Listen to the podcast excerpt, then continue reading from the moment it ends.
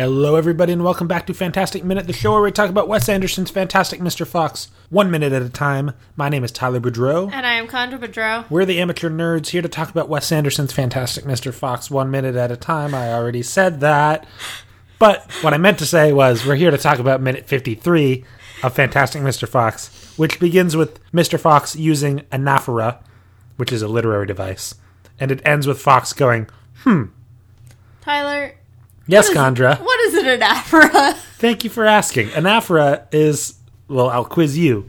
So, for instance, Fox says, uh, I shouldn't have stolen those birds. I shouldn't have, shouldn't have fallen off the wagon. I shouldn't have tried to trick those farmers until they wanted to kill me. So, It's almost like a rhetorical question kind of thing, but they're not questions. yeah, no, it's more like when you just like repeat the same phrase with the same, literally like the same words in the same sentence structure. Wait, I have definitely identified those before. That is that is on me. I I, I do know. Yeah, we used to do them in Latin. Yeah, Analyzing Latin poetry, Virgil, as it were. uh, Virgil, man, all about that anaphora I think I'm going to be reading some Virgil again this semester. I like Virgil. I really like the Metamorphoses. That's Ovid.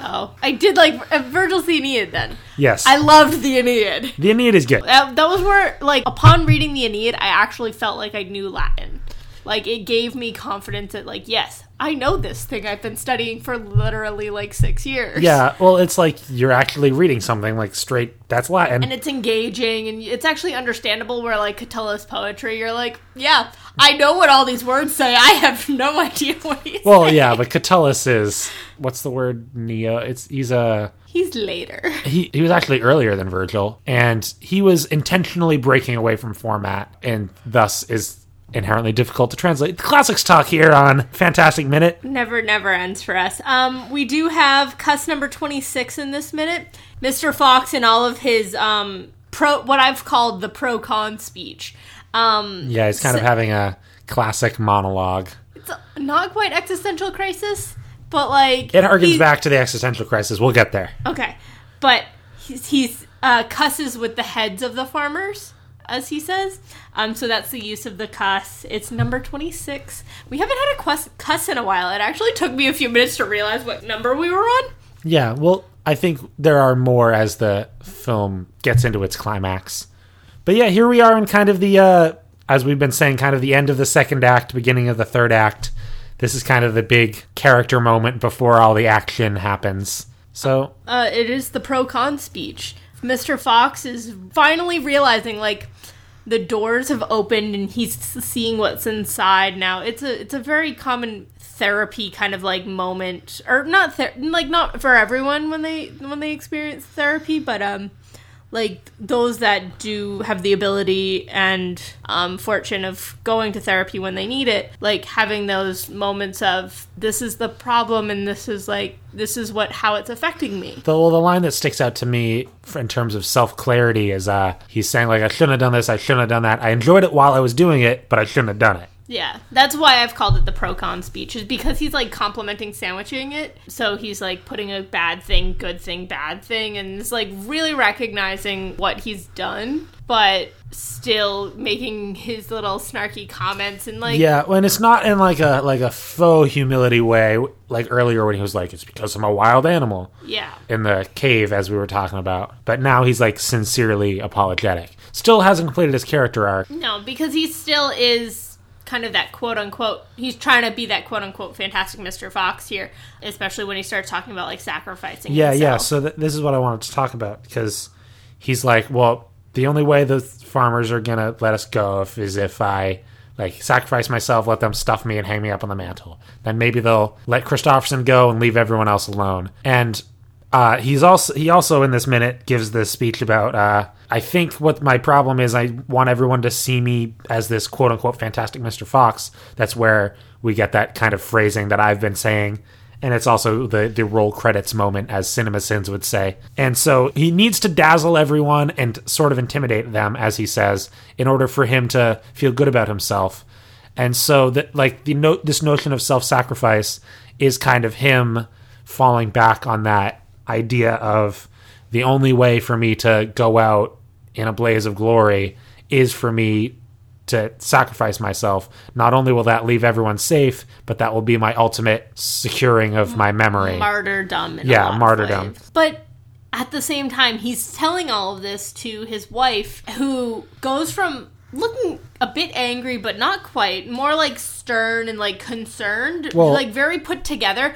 To a very sudden, like emotional, she starts crying um, because she doesn't want him to sacrifice himself. He forgets. He's thinking too much big picture, not enough about the immediate family that he's impacting, which is weird because this whole thing is stemming from Kristofferson being taken away, and he's still not realizing that his family is more important, like to him, than he's recognizing. Yeah, well, I think that's that's where the character arc goes. I I'll give him credit. Like this is a this is a good moment for him. I he's not like even though I said like him wanting to do the self sacrifice is a form of like him still wanting to be seen as the quote unquote fantastic Mr. Fox. I still give him credit for, because like if he's willing to sacrifice himself for the good of everyone else, like that theoretically could have been the best way. Like we know because it's a kids movie that it's all going to work out okay, but there's a there's a world of Wes Anderson Coen brothers kind of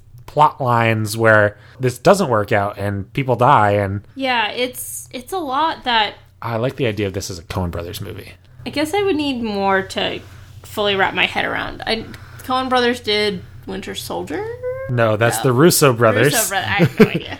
Coen brothers did The Big Lebowski, Fargo, Oh Brother Where Art Thou, No Country for Old Men. None of the above, Tyler. I have seen the end of Fargo um, with the lovely wood chipper, and that's about it. And I've seen bits and pieces of Oh Brother Where Art Thou because you always have it on, or you have it on a lot. Yeah. Um, I know the music really well too because you always have that on. Yeah, but uh, like a Coen brothers version of Fantastic Mr. Fox, where like characters die in the middle of it, and it's I don't know. I, I just think it would be interesting.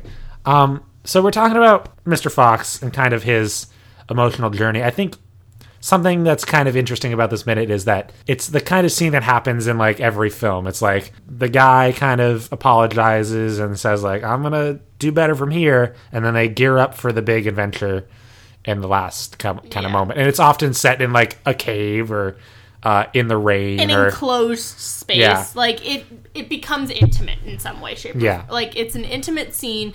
The setting is intimate. I think the best comparison, in all honesty, is The Incredibles.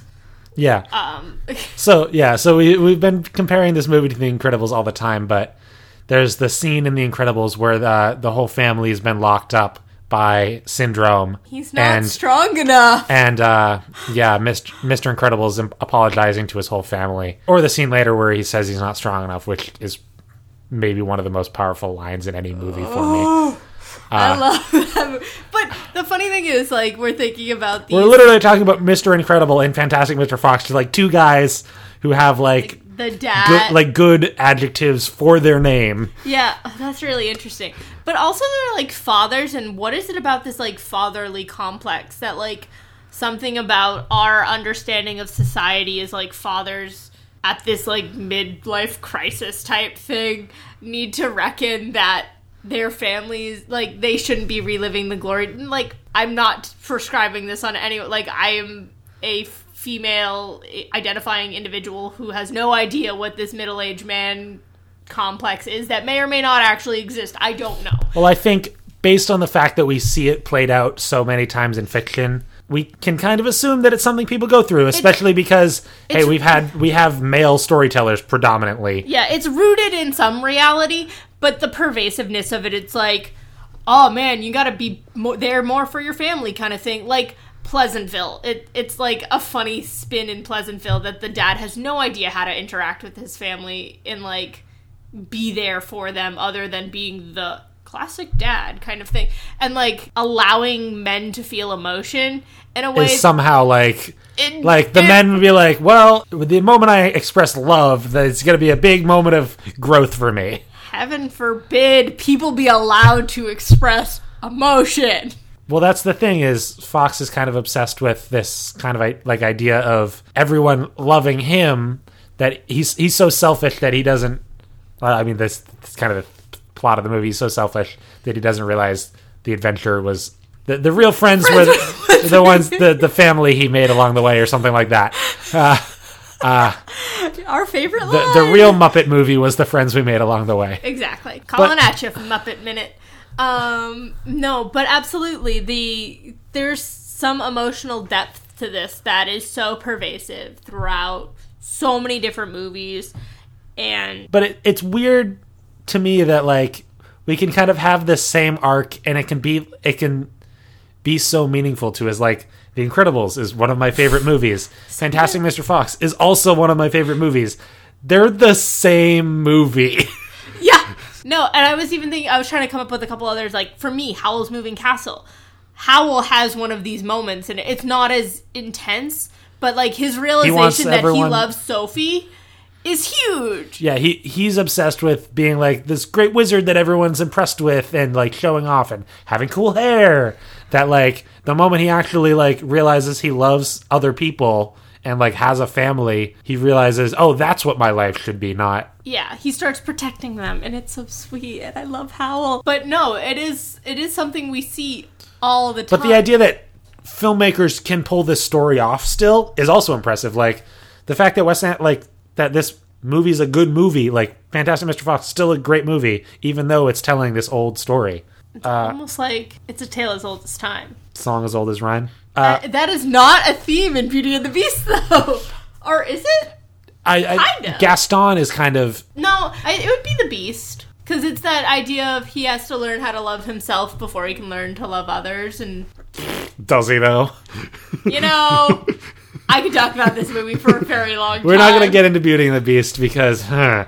But, uh, well, I, I had this written down and I was seeing if we were going to segue naturally into it. But uh, what I wanted to talk about was kind of Fox, Mr. Fox as Achilles back to classics. Well, he's he is kind of obsessed with this idea of glory, and in this minute, he's offering to like sacrifice himself, and that's kind of the choice Achilles has to make: is like, do I die in battle or do I live a long and happy life? It's so interesting that like the standard of fiction, Achilles is the one who dies in battle in the Iliad, at least, and then in the Odyssey, we get the opposite. Mm-hmm. Not only in the journey of Odysseus, but when Odysseus travels to the underworld, he sees Achilles, and Achilles says, "I made the wrong choice," which I'm not a big fan of. I think, well, one, I, I want, I just, I just. No, what I'm trying to say is that I like the Iliad better than the Odyssey, and the fact that the Odyssey retcons the Iliad is dumb. It's almost like Homer was a whole bunch of different people who weren't necessarily talking to each other. I'm not. Yeah, I wasn't saying that I'm mad at Homer, like the abstract idea of Homer. Except you're mad at him retconning. I'm I'm mad at the idea that like another thing retcons the other thing when like the Iliad's that much like so much more interesting of a story. I didn't like the Iliad as much as I liked the Odyssey. Oh, Achilles is way better. Odysseus is dumb. Ooh. I no no. I, No, no, I. in I- terms of George Clooney roles in my favorite films, uh, Fan- Fantastic Mr. Fox's story arc is way more interesting than uh, Ulysses Everett McGill's and Oh Brother Where Art Thou, who doesn't have a story arc. He just fast talks his way out of everything, and at the end is reunited with his wife, who doesn't really like him that much. I think a lot of this weight and like the power of this scene has so much to do with the setting. Ah, And yes, and good I- segue. And I want to just like talk about it for a few minutes because there's so much going on. Because we have the water, like we've already talked Yeah. about before, and I think it is real water. I think it's layered and it's kind of green screened. So like Yeah. there's a matte green screen background where they loop a thing of water. It just doesn't move the same way the plastic wrap did earlier. Yeah, Um, and the fact that I see when I'm watching it consistent lines that will reappear suggests to me that I th- I think it's a loop, like a film loop, yeah, and it would make it so much easier on the animators for stop motion. yeah. It looks like real water. So regardless, like credit to the animators. Another thing I enjoy in this minute is the way that the light refla- refracts through the waterfall. When we're kind of seeing the cave behind the waterfall, we're kind of seeing the glimmer and the the twinkle of the the reflection of light as it hits the cave walls. And I was just thinking about the animators animating that with like every frame they need to move a dimmed light like a millimeter to the left or a millimeter to the right. It just blows my mind. I don't know. It's so like this scene for its detail of face, its lighting, its ambi- like The- sound, like the noise, background noise, sound mixing. It's so impressive and it all builds and culminates to this like intensely emotional. Like you feel it. Well, in terms of like every frame of painting, like Th- This minute. This minute. even like the close up, like we get a lot of like heavy close ups of the uh, fox's faces, and sometimes their eyelids look a little weird. And their teeth. but uh the the detail on their face like the the face work as we've been talking about is amazing Yeah. the fact that we can read emo- like emotions on these anthropomorphized foxes blows Yeah. my mind Felicity's like instant change to crying is like Yeah. unbelievable. Also, we get the return of um Un Petite Île, uh, which we the had small eel no the small island, Tyler. oh sorry and I hope I pronounced that right. It's supposed to be the small oui island. oui jean-luc picard Um, and we heard this song back when they were tearing down the tree. So like this loss of home, reu- like almost reuniting family. Like there's this thread of music that's pulling along.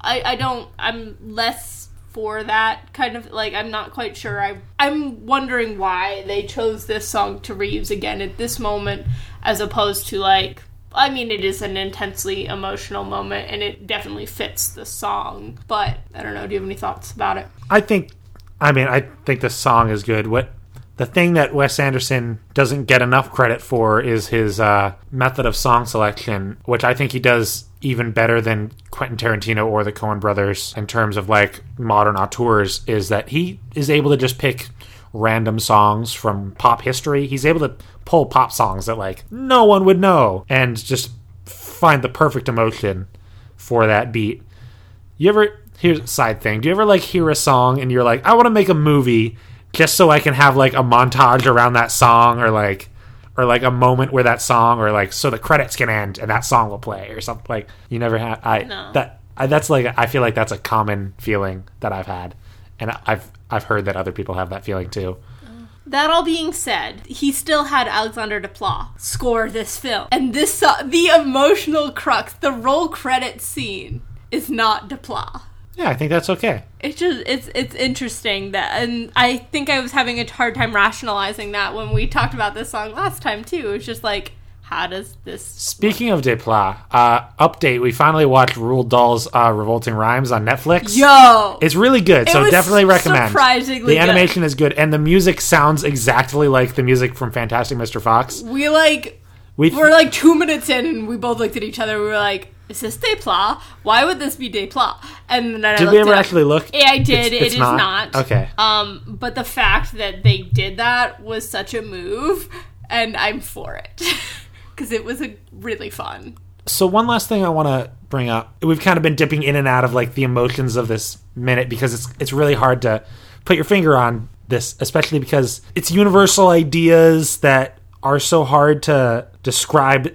Like moments like this are why we have fiction in the world. Mm-hmm. Is because you can't put into words these emotions sometimes.